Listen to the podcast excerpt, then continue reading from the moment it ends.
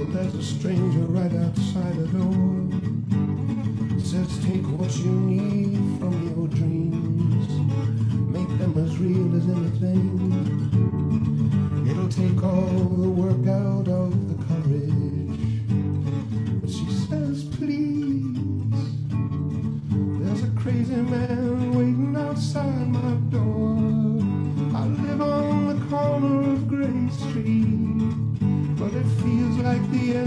world. Hey, everybody, and welcome back to the Corner of Gray Street podcast. I'm Bruce, as you know. And we've got a special guest this week. Nolan. Hey, Nolan. How's it going? Oh, hey, Bruce. I'm great. How are you? Just surviving quarantine life, man. Just, um, you know, not doing like the rest of the Floridians and going out to the beach immediately upon opening. Oh, God. Well, thank you for being a normal human being. so now it's time to kick it to a friend of the show, Matt Norlander, the rankings and DMB bracket king. Matt, how's it going? Gentlemen, it's good to be with you. Um, am I the first repeat? If I'm not, that's fine, but I'm just curious. Am I the first repeat guest on the Corner of Gray Street podcast? You are. Okay. I think that officially does make me a friend of the podcast. It's great to be with you on this uh, gray day up here in Connecticut. We've yet to have a 65 degree day. I know you gentlemen uh, have the uh, benefit slash drawback of living in the uh, more southern regions of our great country. Uh, so you have, have had opportunities to go outside and uh, exercise and do things as necessary. We've only had a few opportunities. So I'm glad to be able to be here with you, pass some time, and provide some insight, some opinion, maybe catch some arrows for the rankings and whatever you want to do, however you want to do it, what you want to get into, I am I'm prepared for all of it. So let's get rolling. Awesome. Again, Matt, thanks for joining us, um, hopping on on this Saturday afternoon. And, um, you know, we really appreciate it. And, you know, now that you have next to nothing to do besides rank 3 million Dave Matthews Band songs, um, you know, how has quarantine life been for you? Obviously, kind of boring if you're going to rank that many songs. And um, just kind of give us some insight into the life of a um, music expert. Uh, definitely not a music expert, just an enthusiast, and it has not been boring. I w- the great thing about loving music is life never gets boring. The the great thing about having children is life can never, ever, ever get boring. And I've been pretty Oh, busy yes. uh, with the day job as well. Uh, college basketball and all that stuff. So it just, not just with the tournament ending and the season ending abruptly and college basketball being hit immediately harder than any major American sport, um, there remain so many questions about uh, what the NCAA and what college basketball can or will do, um, and that's going to continue. And not just with like, okay, college players going to the draft and rules changing, recruiting periods changing, even things like, well, will the season even start on time next season? Uh, and if it doesn't, how far could it get pushed back? Even those conversations are happening um, at this stage already. So yeah, I understand that uh, plenty of people probably listening to this podcast uh, might have some downtime, but um, kind of the nature of the gig is uh, to keep tabs on things on a on a near daily basis, and then of course I uh, I have the Eye on College Basketball podcast on CBS Sports with my co-host Gary Parrish. If you've come upon this podcast and find yourself to be someone who enjoys college basketball, do be sure to check that out. Five stars, nice reviews, just as hopefully you've done with uh, with this one. But that's that's largely it. And uh, I know we might touch on one or two things before we get to the rankings themselves. But I will say, um, part of why I did it, yes, was the quarantine and all that stuff. But when I was looking back through some story stuff for college basketball, I've got a Google Drive, and I was kind of just doing some house cleaning on like stuff that I don't need anymore. And I was really scrolling deeply into it, and I discovered in 2014, I kind of threw together on a, do- a Google Doc about 90 songs in order, um, but it wasn't like an official order. I was like, oh yeah, I remember when I did this, and. Um, so then I was like, I'm gonna, re- I'm actually gonna rank this whole thing out. So then I had to come up with a methodology. So that's why it actually came to be. And I was like, you know what? There's no time better than now, particularly because even though it hasn't been officially announced as of us recording this podcast, there is no shot DMB is playing a live show in, in a traditional venue for the rest of 2020. That's just simply not going to happen. Crowds are not going to be allowed to convene uh, for the rest of this year. So I wanted to provide something for fans that could uh, certainly make them angry, uh, but enthusiastic, and just allow them to have a little bit of fun there. Uh, ranking things in a bracket is not the most original thing in the world, but it is always entertaining and a fun exercise, and it's been really cool to see the the reactions and responses from so many. Oh yeah, it's been awesome to to go through and read and dive into, and uh, well, you've been busy with all the rankings with uh, this and college hoops. I saw your list of greatest college basketball games, and I'm glad to see that you got number one right. I did. Nolan refers to. Uh, I, I went back and I looked at every uh, NCAA tournament since '85 when it went from um, 48 teams to 64 and ranked the 101 best NCAA tournament games. And uh, the number one, kind of indisputable greatest game of all time is uh, Duke over Kentucky, 92 Elite Eight, 104, 103 in overtime. So yes, that's. Uh, oh yeah. I'll, I just wanted to clarify for those that might not get the reference. That's what he is referring to. But yeah, that did precede uh, my DMB ranking.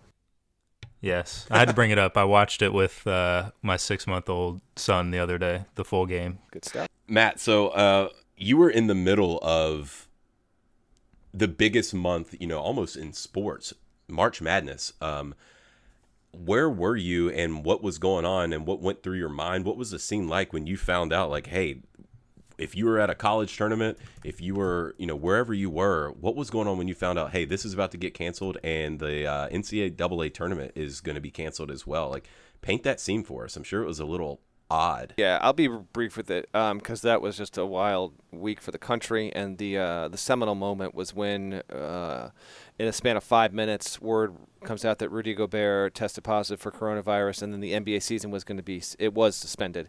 Um, but prior to that, on Wednesday.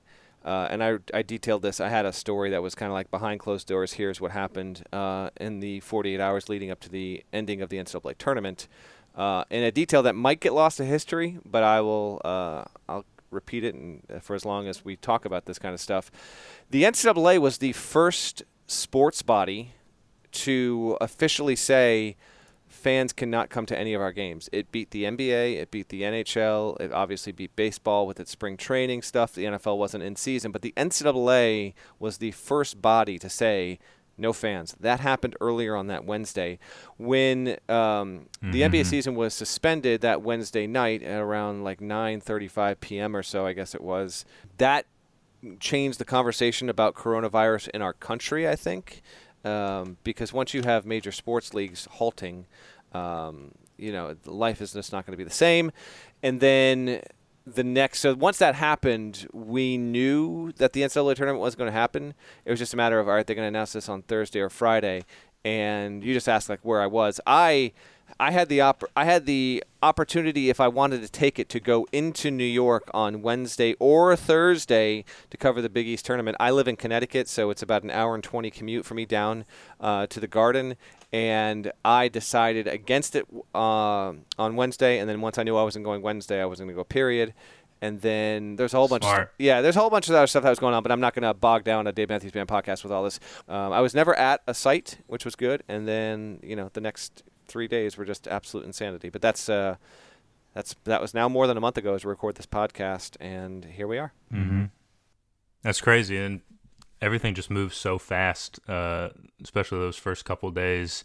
And you know, since then, obviously, everyone's been quarantined and staying at home. And one of those people staying at home has been Dave Matthews, and uh, he's done some pretty cool solo performances. Have you had a chance to to catch any of those, especially in this past week? You know, he's on Colbert Farm Aid and did uh, the Salesforce thing with Chef Jose. Right. So the first one I saw was when he did the Verizon thing, and that was cool because, mm-hmm. like, I, you know, I, I didn't know what he was going to play, but he played a more varied selection of songs than I expected, uh, particularly yeah. Vir- Virginia in the Rain, which was cool. I still prefer that song uh, to be uh, Rhodes piano driven, but the it's it's cool that he has a song when he starts playing it on guitar. You're thinking this is unusual. Uh, so I saw that first, and I thought that was pretty cool. Um, did not see Farm Aid. Uh, I did see Colbert, and that was a nice little curveball because he didn't play the song we all thought he was going to play for John Prine. Right. That was awesome. Um, and a bit of inspiration just to to see that you know he's got older children, so I think all of his kids are now teenagers, or if not, his son I think is closing in on it. But um, the point is like he's not like us in that uh, young kids like they just command so much more of your attention for so many reasons.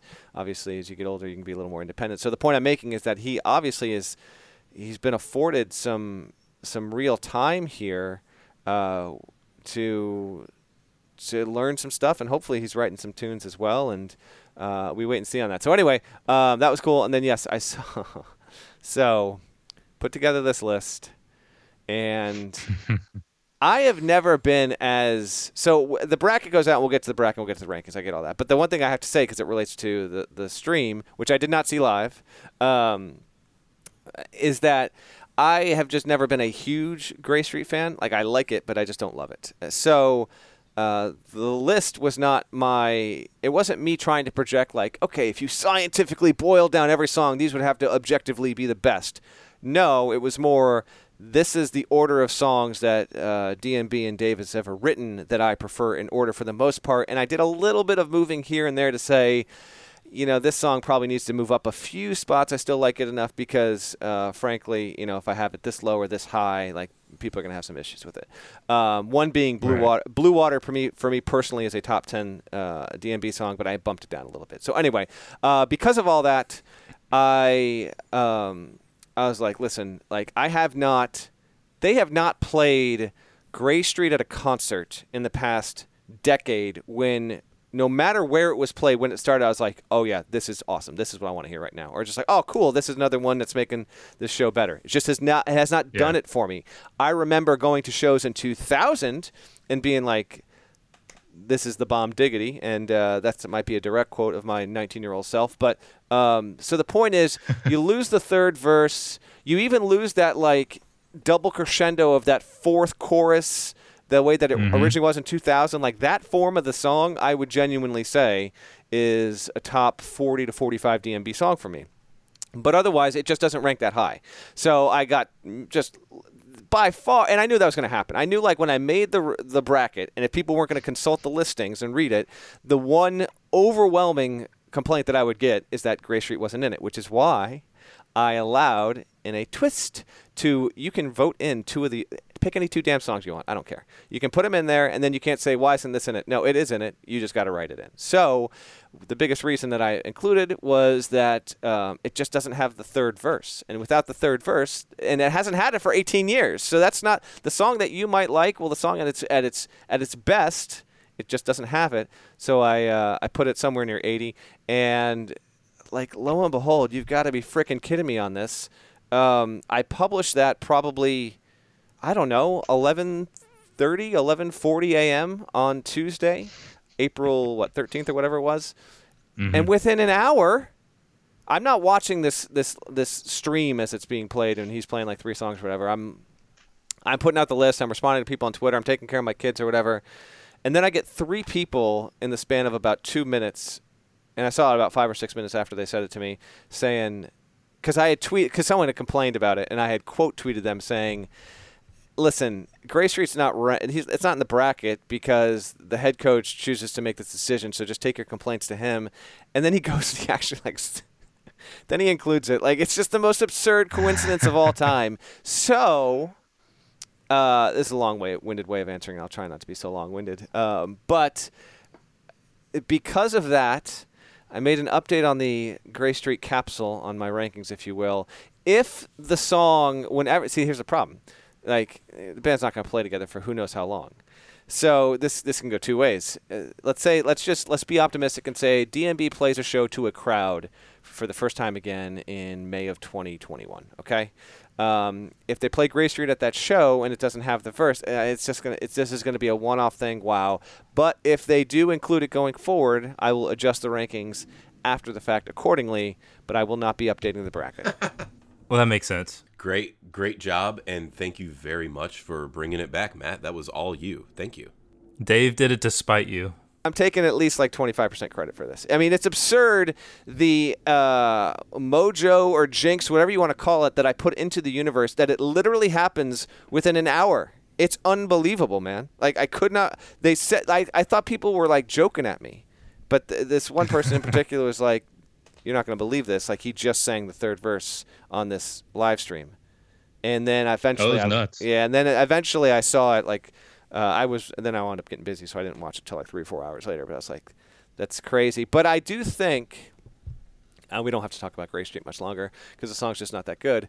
Um, I'm just ripping those who like love it. Uh, I do think that it was half intentional, half not, because he sings the chorus, okay, the the the chorus th- that leads it out, kicking out all the windows and all that stuff. He sings it the way he always sings it. So I think he thought that he was ending it, and then. Um, whether he printed out the lyrics or one of his family members printed out the lyrics, uh, clearly he's like, oh, okay, I got another one. I'm just going to roll with it. And then he sings that same chorus again, whereas the older versions, it's not the repeat of the same chorus. So we wait and see on all of that, but it was a cool thing, whether it's a one off or not. Uh, nevertheless, it's been a very, it's been a fun month for DMB fans to see um, Mr. Matthews make himself so willingly available to perform through so many different outlets and keep himself busy and entertained and not just play like the same seven songs. Like he's played a, a wide variety of them, and that's been nice to see. Oh, absolutely. Um, I've been pleasantly surprised with all of that um, and getting a new song, which has been awesome.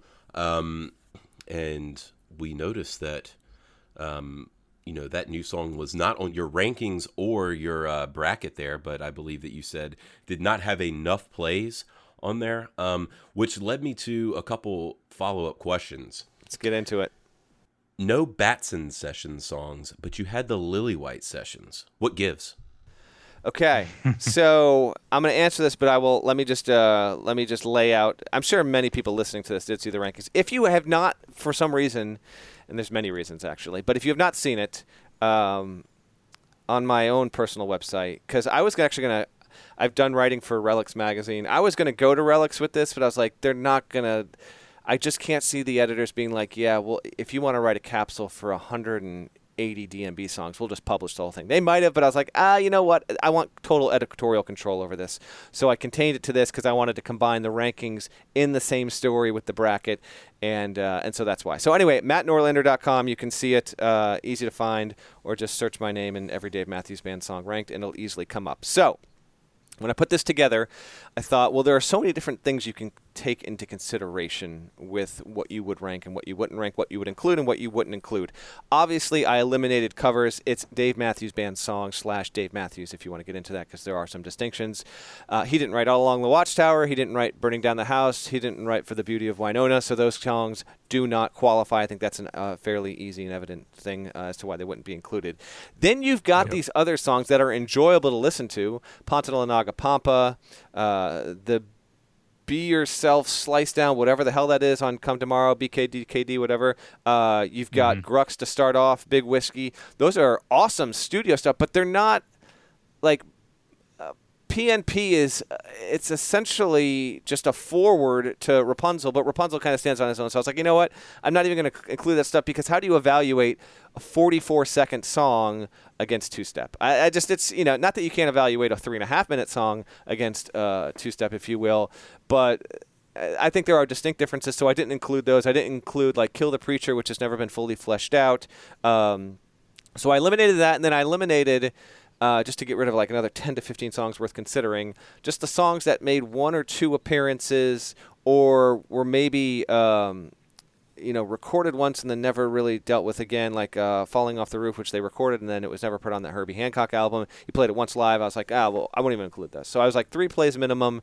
Uh, and even then, if it's been played three or four times, like I didn't include After Her because it became satellite. So anyway, um, why and Sessions and uh, not and Sessions and why Lillywhite Sessions?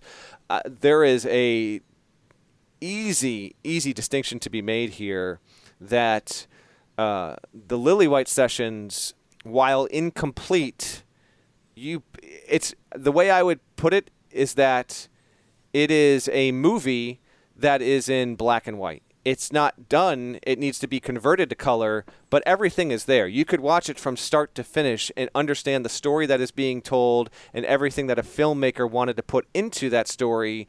It's all there for you to see. You just need the color to be filled in. Maybe you need to trim a little bit from six or seven scenes, tighten it up here, there, maybe just a little bit, but you understand what that is going to be.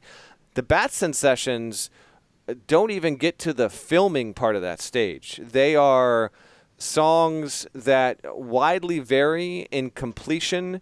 There are a few on there that would have a case to be included, but I did not want to pick here or there with some of them. And also, admittedly, I mean, I can bring up my.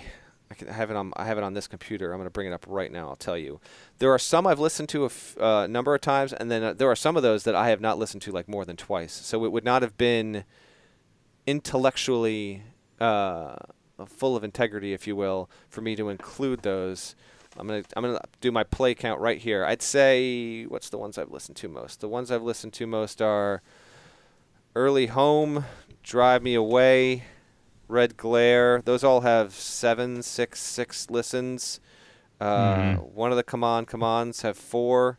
Uh, Those are the best ones. yeah, and so and then other ones that like I- uh, Bullets and Rum is three, but other ones that some people might like in there, like uh, Celebrate. uh, has- ABC's good. ABC has one listen. I listened to it once. So my point is I would give that a re-listen. yeah, and I will eventually. But it's also just you know it's um, they're just grainier. So uh, I didn't want to completely uh, muck up the list, if you will, by including those versus the Lillywhite sessions, which undeniably, because most of them, all of them except one, have also been played many, many times in concert. Um, that's that was that's a another long-winded way of answering your question, Bruce. Yeah, but I mean that was great um, because that was a great. Um, the movie example is perfect. The black and white movie, Lillywhite Sessions. It does seem like a black and white movie. I think I might go listen to that later uh, at some point this weekend, or you know whenever, because I'm just at home and just run through it. It literally does seem like a black and white movie playing through my head. That is great. Um, but yeah, I mean, I, th- I think Nolan and I both thought that um, early home, um, uh, drive me away, stuff like that, that could have been considered. But um, you know, I don't know. It, you know, if I flesh this whole thing out, I don't know how much of that material would have made it. Anyways, I have one more before I'll let Nolan ask um, All right. uh, some of his questions. But so, cigarette lit, that was included. Song is incredible. Love it. I love that it was included. What's your justification for including it? Considering it, I'm not sure it met all the criteria there, Matt. the justification for including it it ranks 77 on the list so it actually comes although i didn't include for the bra- purposes of the bracket it's dmb dmb bracket however you want to say that. It's just a little little play on uh, play on terms there.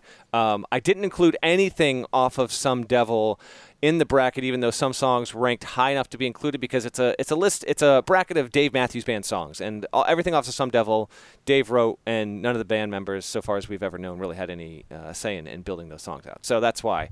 Um, but that being said cigarette lit you know in theory actually came really really close to to being in that top overall uh, ranking. The reason why it was included was the same reason why I included a song like even though there's a distinction here like Granny was recorded for Under the Table and Dreaming uh, Help Myself was in, was recorded for Before These Crowded Streets you had Beach Ball and Write a Song and all those that were included um, in the sessions with Big Whiskey uh, the there is a difference in that Cigarette Lit has not been played live to that uh, effect but it's my damn list. I'll do what I want to do. And uh, the song is the song is so good that it's basically my way of saying, yeah, Dave, you screwed up. This should have been on the album.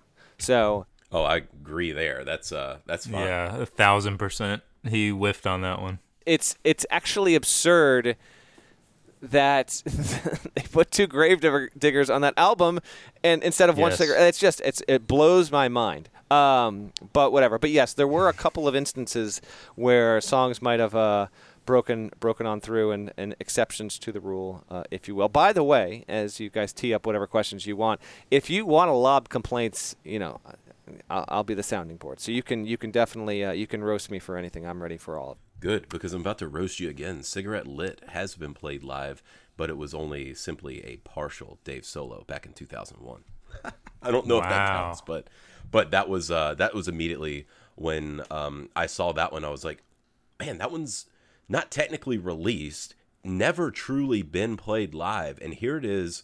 You know, middle of this list. I love they included it, but I just wanted a little bit of justification. We're very, very glad that you did include it because for those of you who have not listened to this song, um, it's not only linked in Matt's list um, as a YouTube clip, or you can just go search for it on YouTube. But it is a beautiful song, and that is one of Dave's worst decisions to have a fully fleshed out version of the song in the studio and not including it on an album. Yeah. All right, Nolan, what do you got?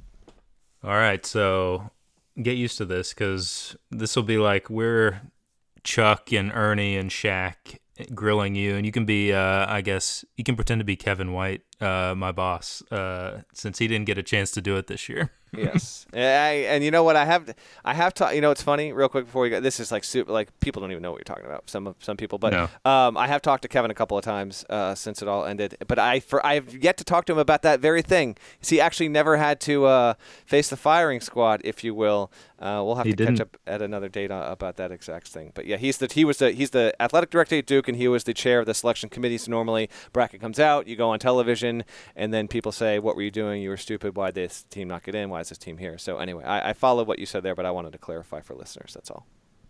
I appreciate it. And going back to uh, some of the songs left off, Mm-hmm. I I'm gonna be on the lookout for "Early Home" to be played in Dave's next solo gig, just to spite you again. I think it's gonna happen. Okay, okay, fair. Uh, that that's fair enough. By the way, I didn't include uh, just to loop back around uh, the new song "Windows" um, because one, I Mhm. built out most of this list before he even played that. I think, or I was like halfway through, and um, it's like never been played full band. So I think that I think that reason is obvious. But I will say this uh, to cut you off again, then I'll shut up.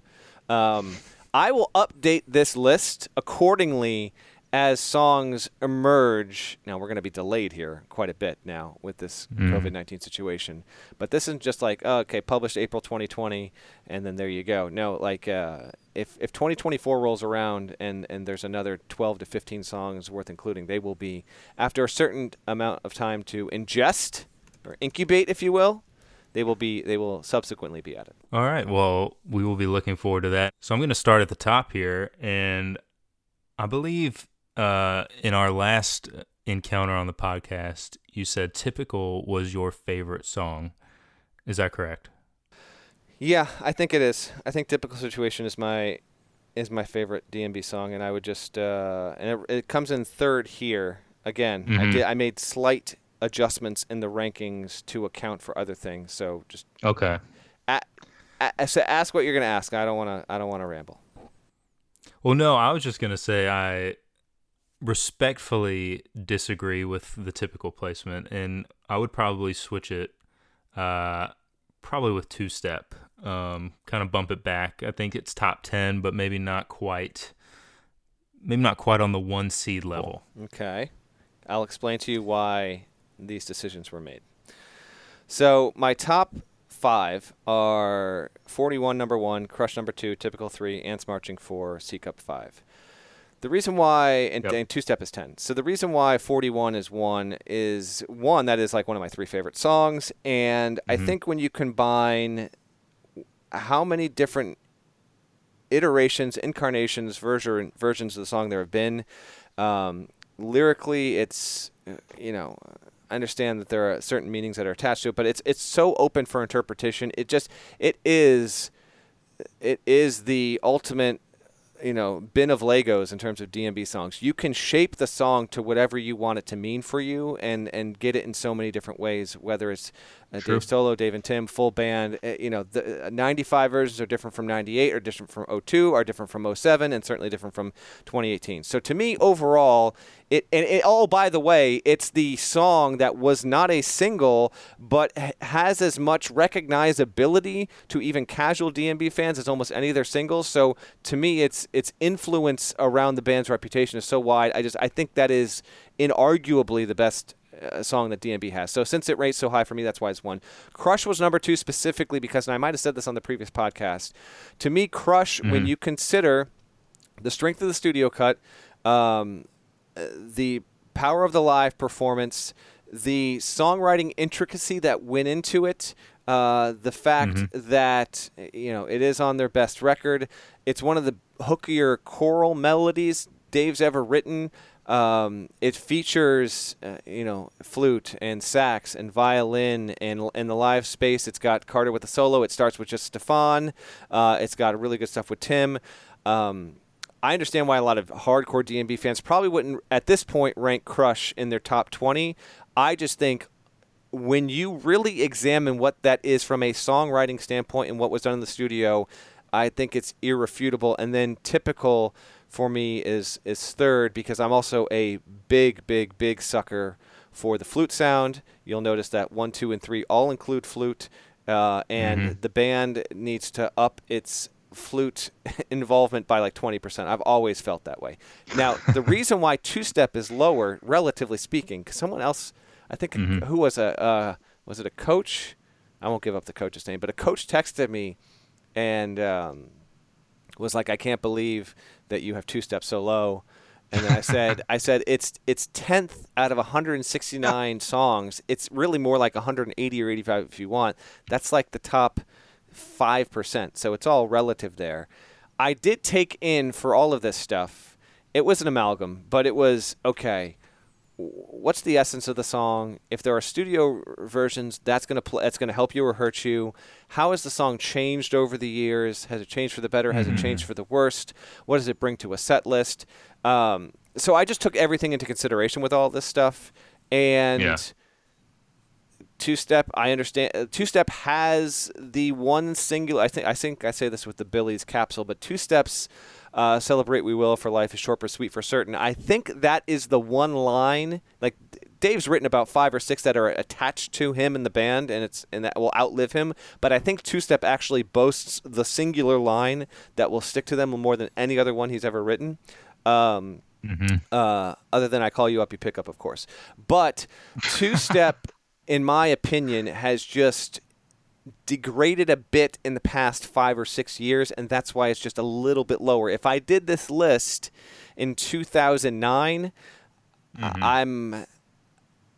I, I think I'd probably have it a bit, maybe three or four spots higher. But I just it took a little bit of a little bit of a knock, and part of that's you know uh, the lack of creativity over the time bomb intro, which I don't fault the man for. Like it's you know at a certain point, oh, maybe oh, yeah. you just don't want to just vamp off the top of your head every time you say ah, that's fine, do what you got to do. But because of that, that's why it's it's tenth instead of maybe third, fifth, or eighth. That's all. So you, I understand that for sure. So you would say that these rankings are a combination of like the song at its peak and a little bit of recency involved as well.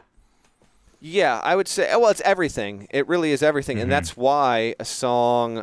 Let me just give you a couple of examples here. It's why a song like 36 is 51st on the list. Now it's defunct, but f that because it's better than every day, and I'm going to do what I want to do on my own damn list. But yes. be- because 36 uh, hasn't existed for 19 years, 20 years, um, because it's sort of stuck in amber like that. Uh, the same way that Monkey Man is just we have one version of it, and the version wow. we have is incredible, and that's why it's 31st because the one version we have of the song is amazing and is A level stuff. That's why it ranks so high. If it had been played 34 times, 49 times, 77 times over the past two decades, and instead was subject to the uh, you know the half starts and and and changes to the song that have you know have affected some other DMB tunes, then maybe it would have mm-hmm. been maybe it would have been a little bit lower. Like for example, "Idea of You" is it's mostly the same, but it's, it's had some changes there. "One Sweet World" is much lower because it's been changed for the worse. So that's that's why some songs rank maybe a little bit higher than some people might expect. Definitely makes sense. Yeah, for sure. Um, and I understand you were discussing the flute part, but where, why, what, what is going on you were talking about you love the flute. Say goodbye is down in the 30s. It's down in the doldrums. I mean, it is it is down there Yeah. at least to me. Um, I would think that you know, being a flute lover, that it would have been a, a lot higher. So what's going on there? All right, first of all, the doldrums is not the 30s. The doldrums like is like that's like here on out at 132. you discuss the and me at doldrums later. All right, that's the doldrums there. Uh, in fact, I think you mentioned "Say Goodbye." I'm bring. I got the thing in front of me. Right. So this is how I start. It's a, it's number 38, and this is the first line that I. I'd say this is about where we enter into the great tier. So again and again is 39. Say Goodbye is 38. So if you were tiering out all this stuff, one through 38 wouldn't be in its own tier, but that would really be when you entered into the final level of the video game. Okay, that's when you get into you know the all-time stuff that the band and, and the man have ever written and it's right there i, I understand uh, the point you're making there it's it's a really really good song the one thing and i don't know if you guys have ever done this or if you did it afterward or anyone that's listening's ever done it if you actually have to list out the songs okay if you say i'm going to rank all of these songs and once you get to like 24 26 you're like damn it I still have like these songs that I haven't listed yet. It actually gets pretty, pretty, pretty tough. And yeah, so mm-hmm. I have Say Goodbye at 38. I have Cry Freedom at 37. I would prefer to hear Cry Freedom at a show over Say Goodbye. I would prefer to hear Virginia in the Rain at a show over Say Goodbye. And the strength of Ooh, Virginia in the Rain wow. studio Wow. cut. Also, I would. Here's the reason I would though, because Virginia in the Rain is not for me. Again, this is my list, my preferences. It is not a quiet, boring song. It is. It has mm-hmm. dynamism to it. It's also it's creative. It's one of the what five songs that has Dave on the keys that is actually fairly good, and um, and so that's that's part of it. But anyway, so if you got "Say Goodbye" low, I understand that. Um, I actually think that "Say Goodbye," like in 2000, 2002, 2004, I think it was a more beloved song then than it is now. Which is not to say it's not really like now. It is, but I actually think that it's uh, it's some of its shine has faded just a little bit over the past decade plus. I would I would agree with that, and I think you know, same. you're you're right. Once you flesh out a list like that, that is probably closer to where I would put it. But seeing it there, it really uh, stuck out to me. And then when you mentioned the flute part, I looked at it. I was like, oh, whoa, wait. I think that the uh, other major um, issue that I had in the great category, um, which by the way, uh, quick aside, Virginia and the Rain being up there, love that. That studio cut is, like you said, one of the best they've ever done. And I don't know All if I'd quite have it that high if I listed um, all the songs, but it is it is really really good. Nolan and I have a big affinity for that song. Anyways, the other um, the high you know in that great category, Stone at seven to me to others probably not blasphemous is just uh, I mean uh, cardiac arrest not seeing Stone in the top three four five songs. Okay. it's so funny. I'm definitely on a DMB podcast when the Stone is seventh, and I'm getting some grief for it. Um, all right, I'll just run through the. Uh, so we we did one, two, and three. Uh, 4 is Ants Marching. Uh, It's just the sound of that song. It's anthemic. You, you guys both have to agree that although what Ants is now is not Ants with Roy, I get all of that. Um, the attachment and identity of the band is more affiliated with Ants Marching than any other song. Would we agree on this point? Oh yeah. Has to be, right? Yep. So, you know, and I is it in my top five favorites? No, um, but it's it's definitely up there. It'd be like top fifteen for me for sure. Now, again, in 2020. I understand it's it's it's louder than it's ever been, and there and there, no violin hurts it. So I get all that, and I didn't deduct uh, too much t- in too many places for songs that don't have violin anymore because that's who knows if they're gonna ever bring one back, whatever. Anyway, so that's why that's got to be top five. Then I'm so, like the Stone is a great song. again. The Stone is a great song. Seek Up is a better song. It has it has it has better lyrics. It's got uh it's got an intro that I would say is better. Uh, it's got an outro that I would say is better. The Stone is really, really good. The margins here are are practically minuscule. I've got Seek Up at five, I've got JTR at six, and I've got the Stone at seven. And the reason JTR is at six is there is no part of the Stone that is as good as the outro to JTR. Okay, there's Oh. just not. There's not one part of the It is Stone. That's fair. that is as good as the ending of JTR. That is, and as No, I it's not wrote, fair. It, it it can be it can be debated, but it's just not true. Like we can debate it, it's just not true, guys. I mean, come on. But you know, out, outro JTR, oh, so epic. Yeah, I mean, it just it's it's an it's an incredible song. It's an inventive guitar. I actually think like the Stone guitar riff, fun, uh, difficult to play when you're learning it. Um, but from a songwriting standpoint, JTR is a, a more difficult, a more creative, uh, and a and more adventurous song than the Stone. So again, the again, you practically need a microscope to see the difference between these. So that's why I have the Stone coming in as a very strong seven. Fair enough, fair enough. And I love the the uh, love for Seek Up too. I think that that is um, especially in its heyday. Ooh, baby. Yeah, and to me, that's just the, everyone has their own favorites. To me, there is that is the best show opener that the band has. You they cannot start a concert better than with Seek Up. That to me, it's just it is the Ooh. song that is my ideal opener, and it it always has been. Um, so yeah, that's just that's just my take. Oh, I, I would agree. And my other one would be Stone. Nolan and I were both lucky enough to see uh, those two open back to back shows. Jeff Coffin's first two shows in 2008 after Roy's accident. First show opens with the Stone, and the next night we go, they open with Seek Up. So, two pretty uh, just, you can't get better than this openers for Jeff Coffin back in 08. That's awesome stuff. Good deal. All right, what else you got for me? But yeah. No, I think I mean obviously your your top I'd say 15 are pretty spot on whether you move around in a switch them in a few different spots. I'm glad you never know is up there cuz that's probably the best song I think Oh, Dave's written since 2000. Um but yeah, I think I get into a little bit more of you mentioned earlier, Blue Water Baboon Farm at 18. Probably uh probably not going to make the cut for me there and then we'll go through just a few of these uh Blue Water Lying in the Hands of God at 21. I do like the song. I'm not a huge fan of it live. In the 20s, I'd probably I'd probably move Nancy's and Pig a little higher up. Yeah. Bruce, you were uh, kind of in agreement on that.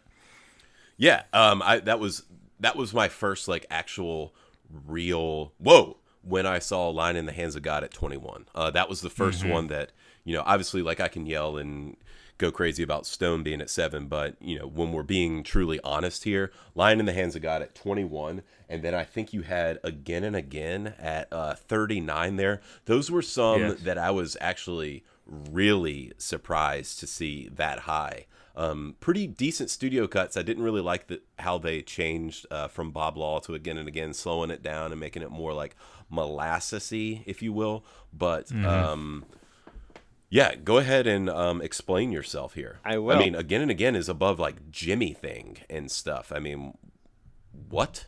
Jimi thing is is the fact that it's been beaten into the ground and hasn't evolved enough is being held against itself. So that's that's it's the band's own fault that it's at 40 uh, at this point. So Yeah. uh, it just it's undeniable at this point. I mean, it just it's uh, they have changed up uh, the outro four times in 20 years, three times in 20 years, and um, it's just it's totally uh, just by the numbers. Just you know, it's just it's not it's not an inspired song anymore. So that's that definitely hurts Jimi thing there. I would argue though that it is as stale as it is. It's better than what they've done to again and again live. I It's that still song fun. live has not been It's still fun. still fun. I, again and again has gone way downhill for me in the live setting. The studio track is great. Studio track helps it. Uh, it helps it a lot there. It it, it does, and um, yeah, I think it's Stefan's work is great on it, and I think it's a pretty.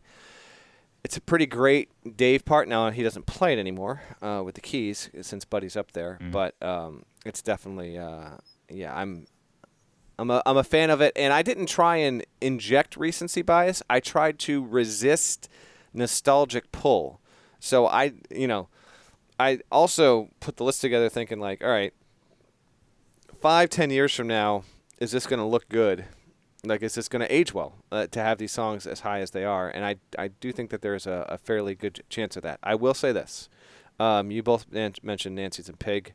Uh, I've had I don't even know how many people tweet their brackets at me. It's been fun. Continue to do it. I like looking at what everyone does there.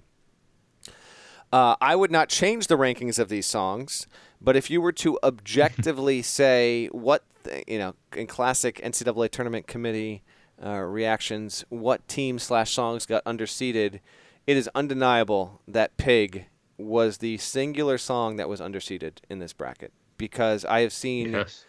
so many pigs make the final four, and I'm like, what? Really? Really? Um, it's a it's a it's a wonderful song. Again, I said, I wrote. All I know is it just makes me feel good whenever I listen to it. That's without a doubt the case, and I do mm-hmm. I do remember putting this together and thinking.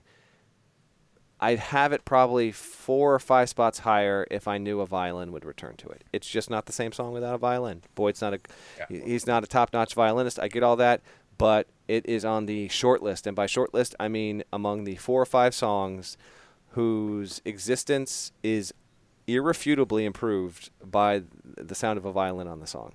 That's it with Pig. That's why it's lower than it is. Nancy's is at 29, right behind it.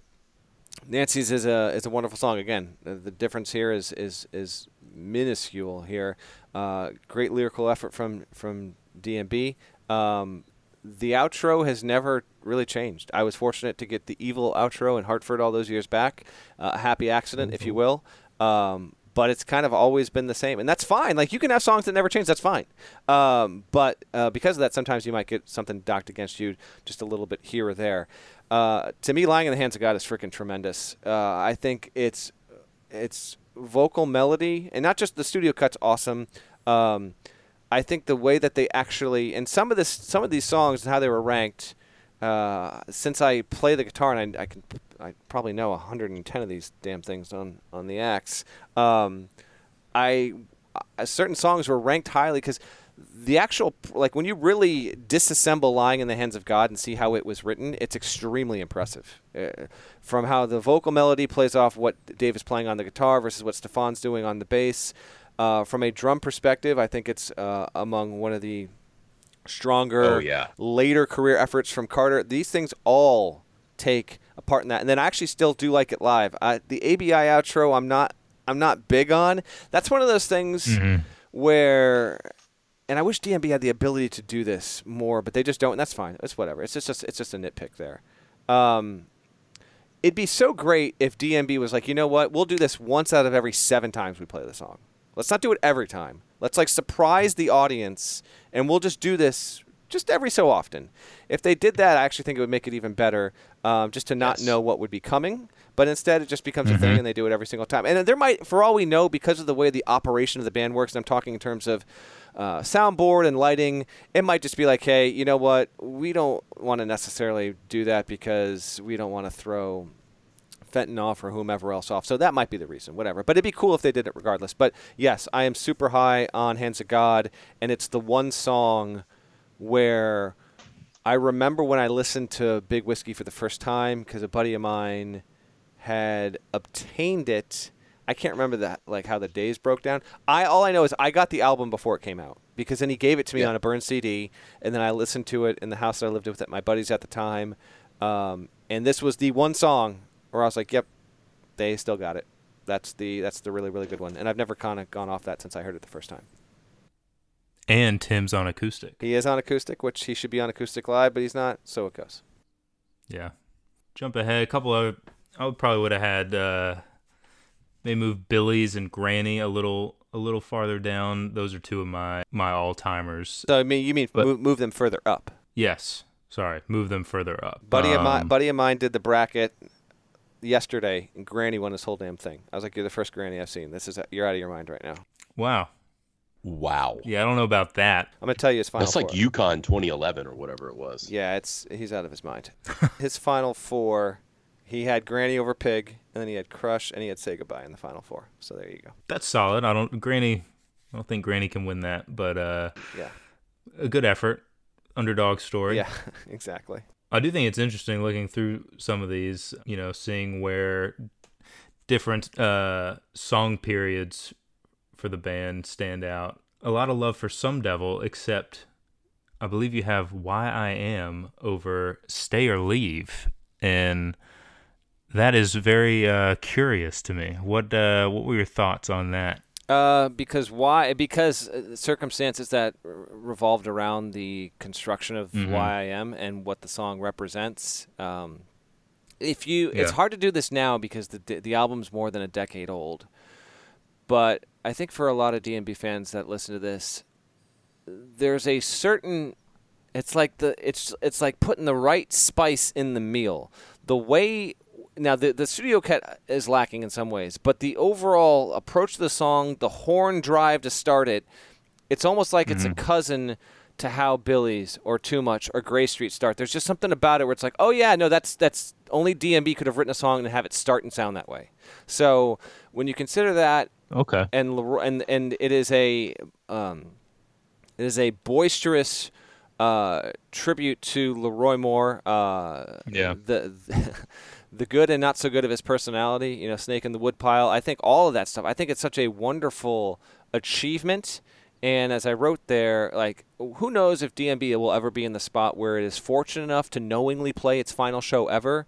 But if it is, even though mm-hmm. this is not among its 50 best songs, Why I Am mm-hmm. just simply has to be, let's say they play a 24 song set. You know, let's get ambitious with that. It has to be one of mm-hmm. those 24 songs. At some point in the set, they need to play that. The final show, the Ode to Roy.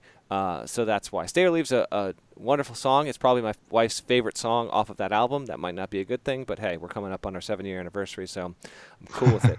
Um, I've got Stay or Leave at 55, Bismarck at 54, YM at 53, and um, I just think it would have been.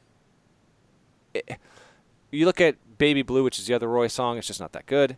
Um, if if they had kind of not quite gotten it, uh, YM that is, I, there would have been no fault of their own. But I thought they I thought they nailed it. It's a solid B plus. I like it. That's a good. Yeah. I like that explanation. Yeah, I think that uh, especially the deep dive kind of into the lyrics. Not many people would do a deep dive into why I am lyrics, and I really appreciate that you brought that up because that is a great kind of microcosm of the man that was Mr. Moore. Um, but yeah, I, I, I don't have a problem with that. After the explanation makes perfect sense. Nolan, I think you had another one that was kind of offensive to you and both of us. So super offended. Hold man. on, I want, Uh, can I just try and guess it? Yeah. Give me just Yeah. give me the 20 song range that it falls in. It can be the f- top of the range, the bottom of the range, dead middle. I don't care. Just give me the range, and I want to try and guess this. It's between 60 and 80. And this will be a song that you think is too low. Yes, I think it it's easily top 50. Easily. Okay, so the song between 60 and 80 that you would think is easy. There's a, listen again. This is a testament to the band's index. Okay, there are so many good songs Mm-hmm. Yeah. in here. The one that I think is most likely. All right, I'm going to narrow it down to five, and then you're going to tell me if, if it's one of the five, and then I'll give you the one. Okay. Okay. Between okay. 60 and 80 on my list, you've got uh, you've got So Damn Lucky, I'll back you up, Kit Kat Jam, Grace is Gone, and Proudest Monkey. Is it one of those five? It is one of those five. I'm going to say. All right, I'm going to say Proudest Monkey. Oh, I'm sorry. That is incorrect.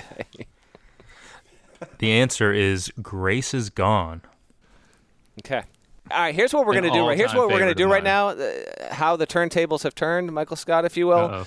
I've been I've been defending all this stuff. You two dudes are going to tell me. You are now going to explain why these songs need to be ra- rated highly. So you need to make the case for why "Grace Is Gone" is a top 45 song, if you will.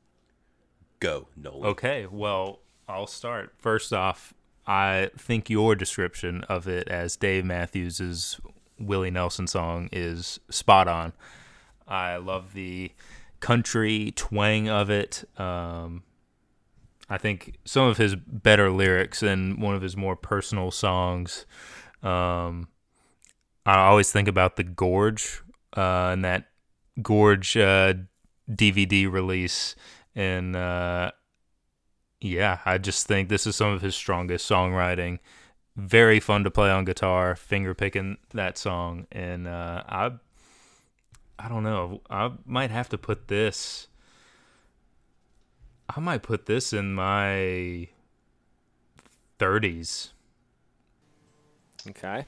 Yeah. Do you agree, Nice, Bruce, yeah. or do you have a, do you have a separate song that you want to make a case for here? No, no, no. That was that was the one that we kind of had picked out beforehand. Um, and I, you know, to make the case for inside top fifty, I think it was, you know, a a new sound for the band. So the band has a lot of different sounds that they cycle through or that they test out and try. And I thought that that was one that definitely won. Like they can nail that sound. It's a very versatile song. You can open with it as they did um, Gorgo to kind of ease people into the set. I think it's a beautiful opener. You can come out of a lot of songs and go into Grace is Gone, sort of, you know, those um, nice, smooth segues. You can go out of Grace is Gone into a lot of songs. Um, it's a, you know, as I said, opener. You can put it in the E1 slot. You can play it Dave solo. Love it Dave solo. Love it Dave and Tim. Love it full band. You can get some fantastic Roy from back in the day. Um, and Jeff, you know, I think uh, Buddy has been soloing on it on piano lately, and I thought that that was a nice Yeah. change of pace. Um, it, it just, I don't know, it has always just kind of struck a chord with me, and the fact that it is kind of derivative from the rest of the band's sound, that I think that it deserves to be thrown in with that great category um, of songs there. So it is the 2000 song, 2000 era song, if you will, that I was least receptive to when it debuted. Not to say I didn't like it.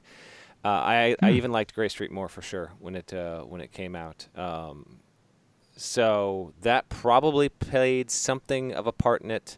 Um, there are two songs off of Busted Stuff back to back on the list. Busted Stuff is 65. Grace is Gone is 66. I remember getting to this part of the list here. I'll read off 60 to 70 real quick for listeners who might need a refresher. Idea of You is 60. One Sweet World is 61. Too High is 62. Sugar Will is 63. Pay for What You Get is 64. Busted Stuff is 65. Grace is Gone is 66. Help Myself is 67. Kit Kat Jam is 68. And Dreams of Our Fathers is 69. Um, Nice.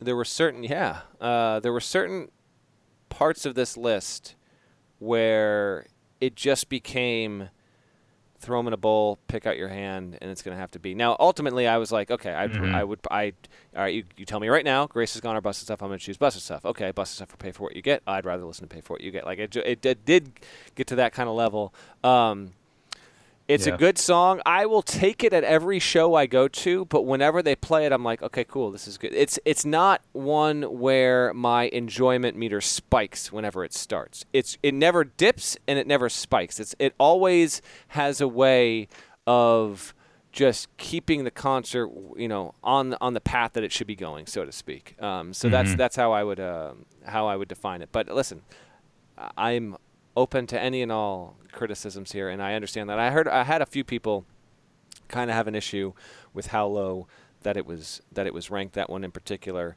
Um, which is fine. Bracket correspondence. My rankings, where the songs were seated, it, it, it kind of was, you know, an A to A thing there. And so Grace is Gone was the 15 seed in the Deer Creek region, going up against number two JTR. That's a tough matchup too. There, there were, we'll get into the bracket here in a little bit, but there were so many tough matchups where just all-time favorite songs pitted against each other. Um, and Grace for me is one that I'm still kind of chasing. I've seen it once, Dave and Tim, and that's it. I Oh, believe it got cut from one of the one of the shows we were at, Bruce, probably for Time Bomb, which is unfortunate. It's, it's not ideal. No, no. Um, but I think, I mean, I think the rest of the list, I mean, pretty much in agreement. Um, obviously, you are not a lunatic because you have the stand-up songs as the worst, as well as Blackjack. Uh, so that, I gotta very be honest reassuring. here. I when I started this thing, so uh, that's when I remember I, I found the list on my Google Drive, and it was mostly it was all the good stuff, right? And so when I Mhm. did the list, I started from worst to best, and I was like, what am I going to put last here? What? And uh, I was I just basically everything from 161 to 166. Uh, Dream Girl, Mother, Father, Time Bomb, Hunger, Smooth Rider, Angel, Stand Up, Steady as We Go, Blackjack. Uh, All of those were in contention, but ultimately, it, it- Blackjack is the worst song. That's that's the worst DMB song. It is. Steady as we go is cannot be the second worst song though.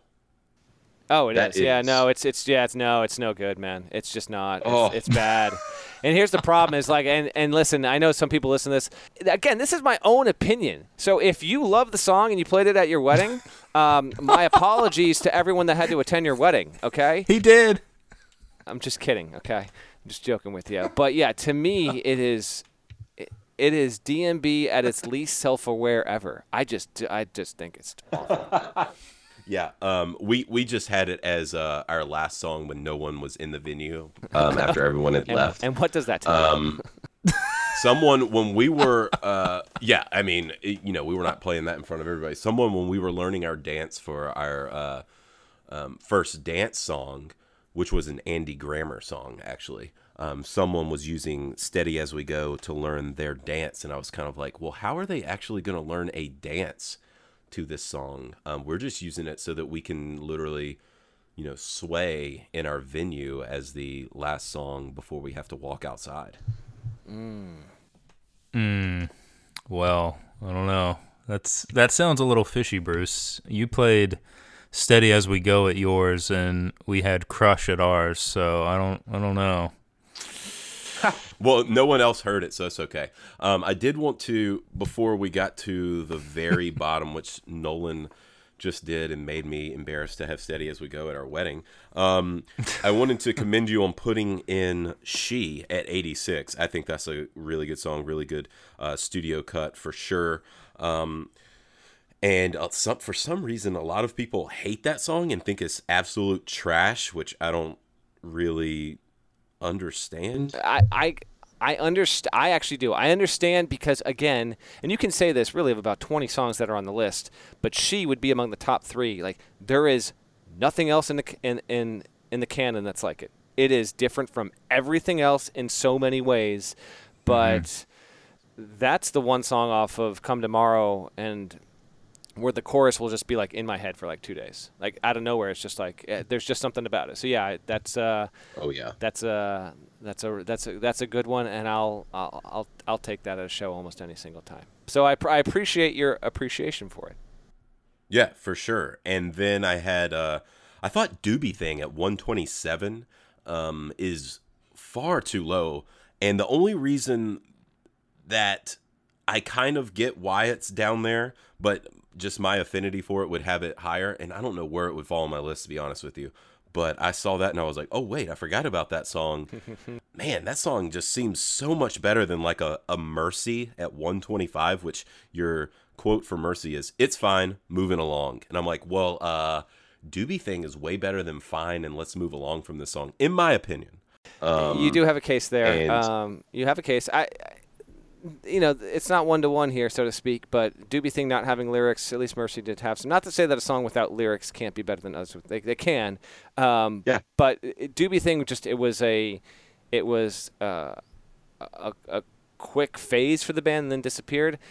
Uh, I, I include in the capsule for that. It's it's not direct, but it has long been my suspicion that the segue song from Dreaming Tree into Pig, it's almost like Dave probably had the riff for Doobie Thing, forgot how it went, and tried to remember to incorporated some of that into the segue song out of Dreaming Tree into Pig. Those listening to it, play Doobie I Thing can see that. play Doobie Thing, then go cue up Dreaming Tree, fast forward all the way through it, get to the end, listen to it, and just be like, uh, they're not they're not alike, but I can see how they're the same. So anyway, I never thought of it like that. That that makes sense though. I got a couple questions for you before we get to the very bottom of the list. Okay, I was wondering uh, what you thought of my inclusion um, of Dive In at 123, at Old Dirt Hill at 122. And there was one more that I had here that I wanted to mention. Oh, and People People at 112. Hmm. I would say Old Dirt Hill studio track is absolute garbage. It is. but in the live setting, what they did to it, it's, I mean, it's pretty good. And like you said, Dave and Tim version, Dave and Tim versions are like good, that. man. The Dave and Yeah. Tim versions are really good. They're Mhm. really good. And in many ways, that song is an indictment on stand up more than anything else when you can say, here's what a song is, and here's how it can be completely mutilated in a studio environment. yes, no, totally agree. Yeah, hundred percent. I would have put Dive In in front of way in front of Old Dirt Hill just because of the abomination that Yeah. Old Dirt Hill was in the studio. Fair enough. It was. It's more off of the strength of the songwriting uh, there, and, uh, and and and kind of the guitar playing that goes along with it. And then I know Dive In is uh, i- it's it's fairly maligned.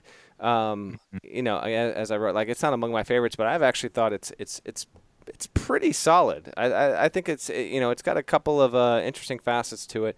But when I was building this out, I was thinking you know, again, it's not ranked super, super high or anything like that, but I have it at 123. I mean, I've got it above Shake Me. I've got it above Doobie Thing. I've got it above Everyday. I've got it above the beloved You and Me amongst the, the mainstream uh, fan base. But yeah, to me, I, I, I just find that song to be a little bit better. But I thought you guys might disagree, so that's why I wanted to to ask you about it. I actually like Dive In. Yeah, and then People People is right around the the right spot, I think. Um I you know, I could see it being higher.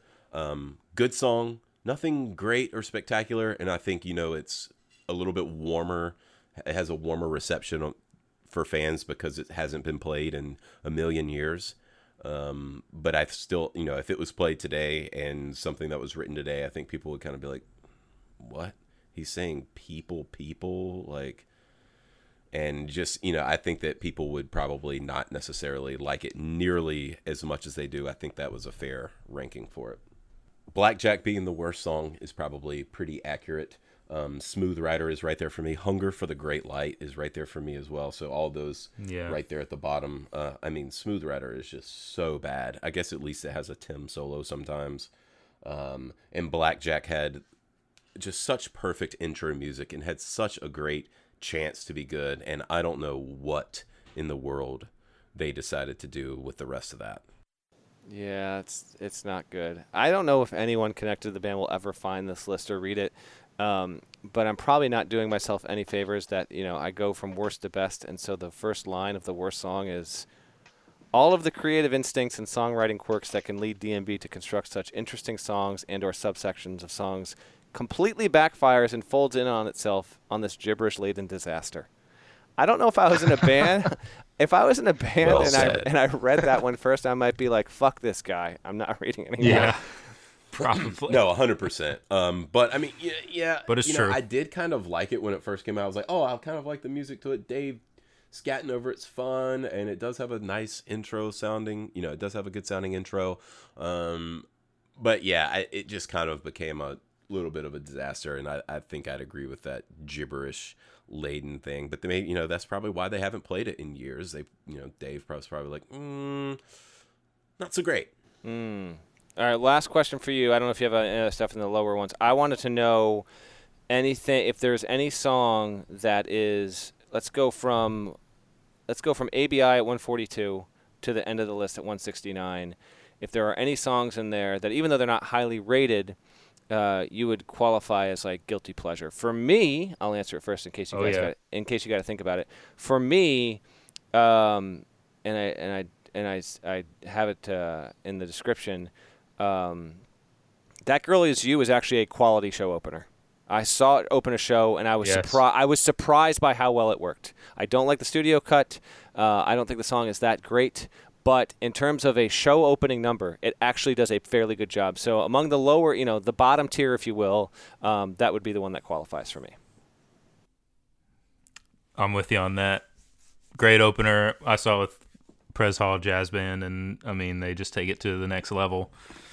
Uh, my guilty pleasure on this list is "Break Free," and uh, I know you mentioned in here some of the fan base adores this song. I am part of uh, that group. I love the riff, Dave on the Berry.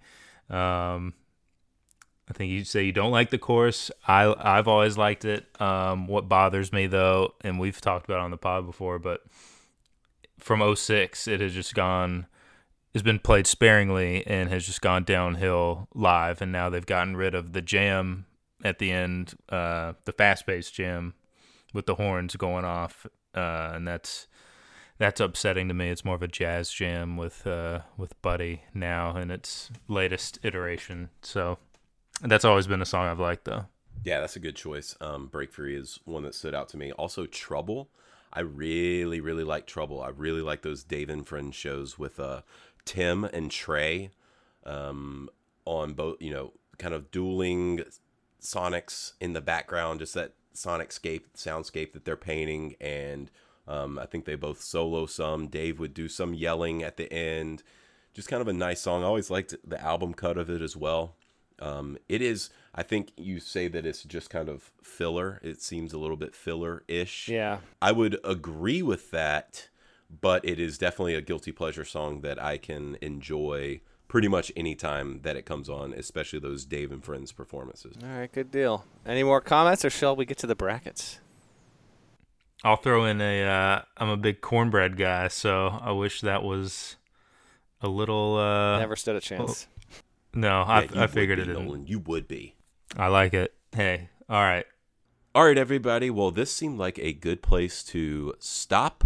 We are going to cut our conversation with Matt Norlander into two parts here. So you will be getting another episode from us here very shortly where we go over the DMB bracket that Matt so graciously put together. And we will be uh, going over that with him with all of our um, matchups and everything. So be sure to check that out later this week. But this seemed like as good a time as any to um, take a little break here, Nolan. So uh, yeah, I guess Yeah. we'll see everybody here in just a couple days on the corner of Gray Street. Does that sound good enough to you, Nolan? Yeah, let's do it. We got plenty to chop up here with this first episode and uh, episode two coming soon. Perfect. Well, thanks for listening yet again, and we'll see you on the next episode of the corner of Gray Street.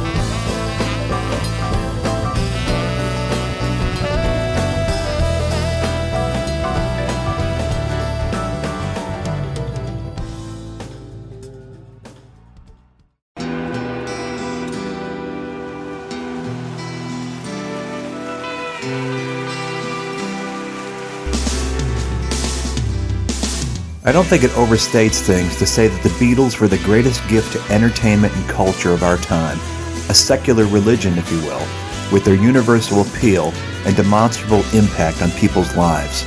I'm Robert Rodriguez, host of Something About the Beatles.